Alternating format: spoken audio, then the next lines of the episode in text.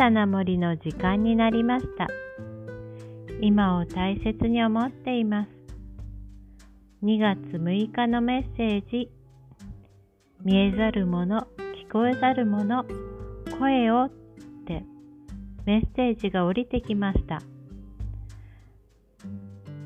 どんな感じで降りてきたかっていうとね、昔の時代の低い男性の声だったんです。まずね、大きな声で声ってともにね、文字がボンって頭の中で浮かんで、その後、ちっちゃい声で見えざるもの、聞こえざるものってイメージが来ました。目に見えること、耳に聞こえること、表面に現れてることが全てではない。そうですよね。いろんな、その、それ以外にもいろんなことありますよね。それでね、見えてないところ、聞こえてないところ、そんなところにね、私たちへのね、ヒントの声があるんだって。そのヒント、わかるといいですよね。そのヒントのメッセージについて今日お話しします。こんにちは。こんにちは。今日はセラピストのまゆみさんが来てくれてます。よろしくお願いします。よろしくお願いします。太鼓さん、今日は太鼓さんに教えていただきたいことがあるんですが、よろしいですか？はい、どうぞ。はい、あの、私、うーん、実体験をお話ししちゃうんですけれども、うん、高校時代の友人がいまして、うん、高校卒業して以来ずっと会っていない友人がいました。うん高校卒業してから何年か経った時に彼女が突然私の実家に来てくれたことがあったんです。そうなんですね。はい。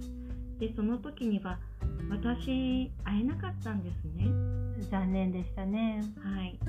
ででもその時彼女はそのまま帰るわけではなく、うん、私の母とお話しして帰ってくれたんです、うん。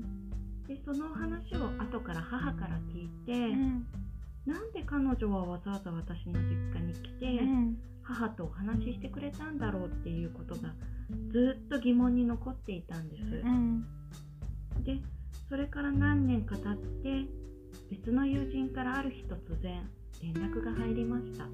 どんな連絡だったんですか？はい。彼女とはもうずっと会えないっていうことが分かった悲しい連絡でした。そうですか。はいでその時にいろいろ思ったんですけれども彼女なぜ私の家族と私の母と、うん、お話ししてくれたんだろうってすごくずっと疑問に残っていたことがまた改めて蘇ってきたっていうのが、うん、私の心の中ですごく膨らんだことがあったんです。そうだったんですね。はいでその時にはすぐ分からなかったんですけれども、うん、しばらく経って私彼女からのメッセージを受け取ったんです。どんなメッセージだったんですか？はい。彼女からのメッセージは自分の体を大事にしなさい。放っておくな。まだ間に合うでしょ？っていうメッセージだったんです。そうだったんですね。はい私自分の体に夢中っていろいろ我慢していたことがあったんですね。仕事もそうプライベートもそう。自分が無理してるっていうことに気づかなくて、うん、体調が悪くても頑張って仕事行ってたり、うん、うん。頑張って家のことをやってたり頑張りすぎていたことがあったんです。そうでしたね。はい。でそのメッセージを受け取った後に病院にちゃんと行くようになってあ、うん、自分の体が不調だと感じた時には病院にちゃんと行くことになって、うん、うん、今はとても健康です。よかったです。はい。でもその後メッセージを受け取ることがないんですね、うん、メッセージってどうやって受け取ることができるのか？あとメッセージって何？って。素朴な疑問から始めてもよろしいでしょうか？はいわかりました。お願いします。じゃあメッセージって何？っていうところからお話ししていきますね。はい。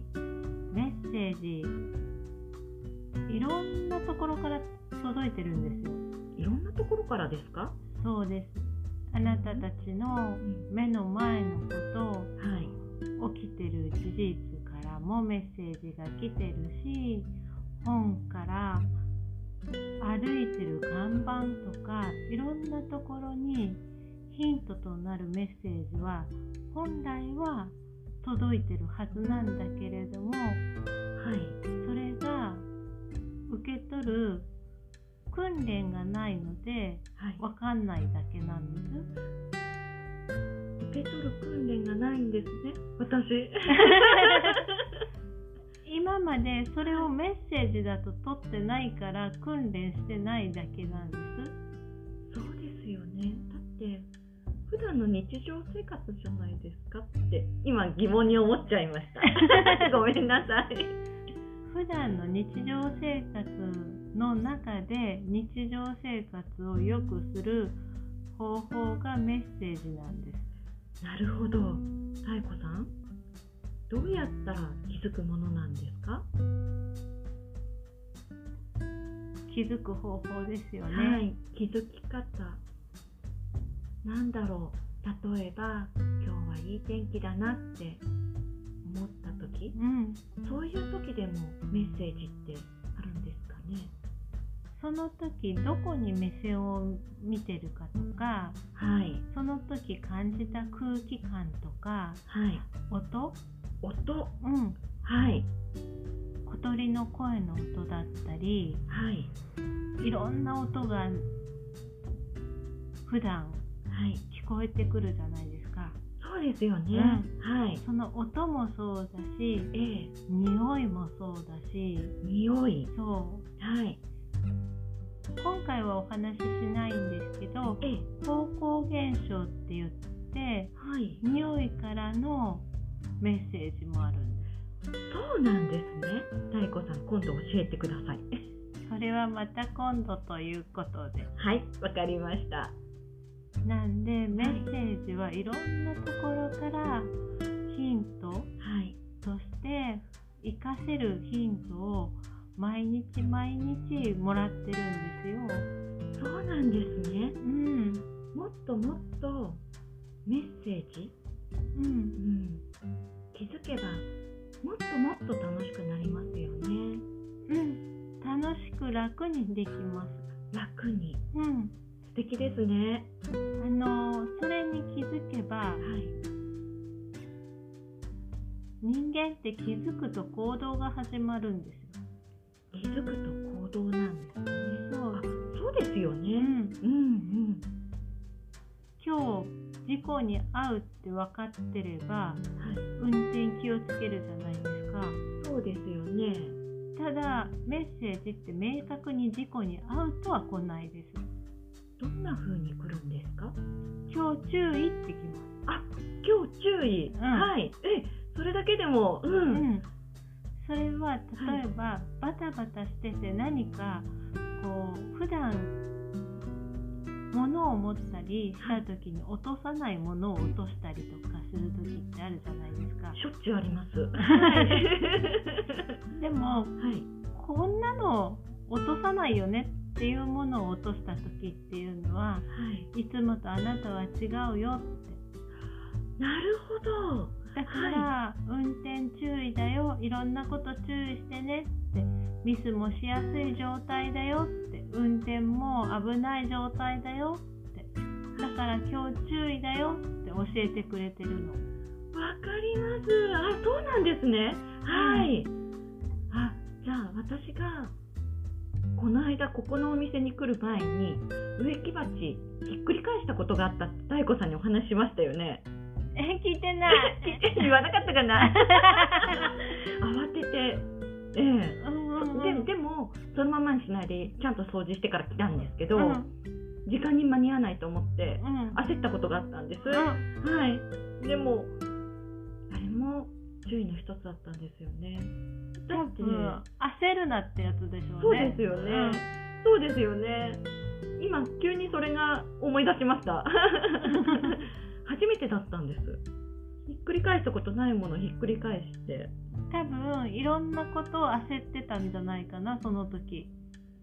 ああそうですね。時間に余裕があると思って支度してて、うん、まだ余裕があると思ってお掃除始めちゃったんです私、うん、そしたら時間がないって。焦り始めた時でした、うん、はいそうですね、うん、うんうんうんうん。で遅れちゃうかもしれないからまずお店に電話して、うん、遅くなりますって言ってから落ち着いてくるようになりましただからそれがメッセージですよね。ああなるほど。はい。落ち着いてから行動すればいいって。あ落ち着いてから行動すればいい、うん、そうですよね、うん、普段何気なく受け取っているものがもうメッセージ。あはい。だからそんなに難しいことではない。そうですね。ただそれを一つ一つ流さずに、はい、ちゃんと自分の心に留めとけば、うん、それが役に立って普段、はい、こう大きなことにならずに済む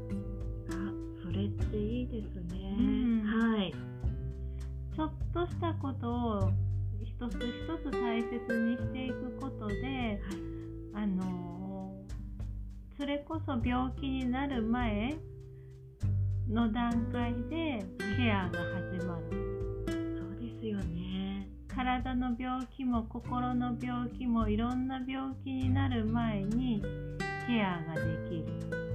素敵ですね。それって一番大事だと思います自分を大事にするって私一番忘れていたんですね、うん、人の目を気にしてばかりいて、うん、うん、自分のことは後回しになってたんです、はい、その方がいいって思っちゃうことってあるんですよね。時期的にね、はい、一番ありますね。今 今本当にそう思ってます。はい。そう思っちゃうことがやっぱ良くないなって気づいたんです。まず自分を大事に。その方が楽になる。そうですよね、うん、はい。まず自分を大事にして自分を大事にしながらも周りを大事にする。これも大事ですよね。自分をね本当に大事にしていくとね、はい、周りがねすごく愛おしくなって大事にしちゃうんだよ。そうなんですね大事にしようと思わなくても、ものすごく大事に思えてきて、大切に大切にって愛おしくなってきてああいいなって思うから、無理して大事にしなきゃって思う必要もなくなるの。それっていいですね。なんでしょう今。泣きそうです